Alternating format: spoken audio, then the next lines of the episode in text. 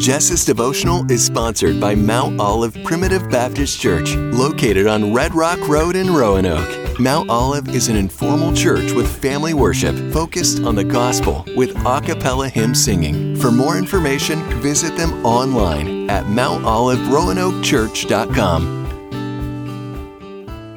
In the Manger by Max Lucado. Would you do what Jesus did? He swapped a spotless castle for a grimy stable.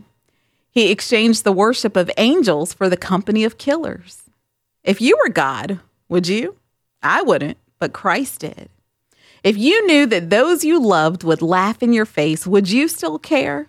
If you knew that the tongues you made would mock you, the mouths you made would spit at you, the hands you made would crucify you, would you still make them? Jesus did. He humbled himself. He went from commanding angels to sleeping in the straw, from holding stars to clutching Mary's finger. Why?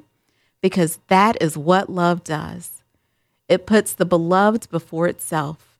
Your soul was more important than his blood. Your eternal life was more important than his earthly life. Your place in heaven was more important to him than his place in heaven.